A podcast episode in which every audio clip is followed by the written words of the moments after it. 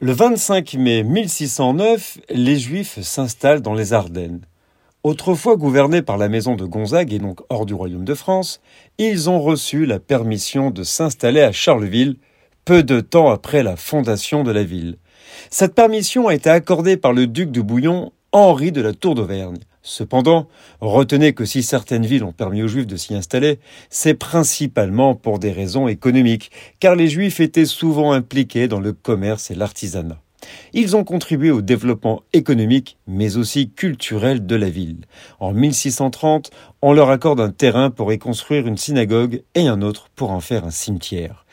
La plupart des Juifs seront expulsés de Charleville en 1633, mais une nouvelle communauté s'y formera peu de temps après, en 1651. L'ancienne rue des Juifs est l'actuelle rue Hippolyte Taine à Charleville-Mézières.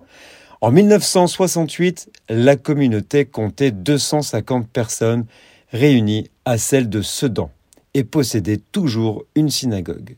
Nous sommes le 25 mai.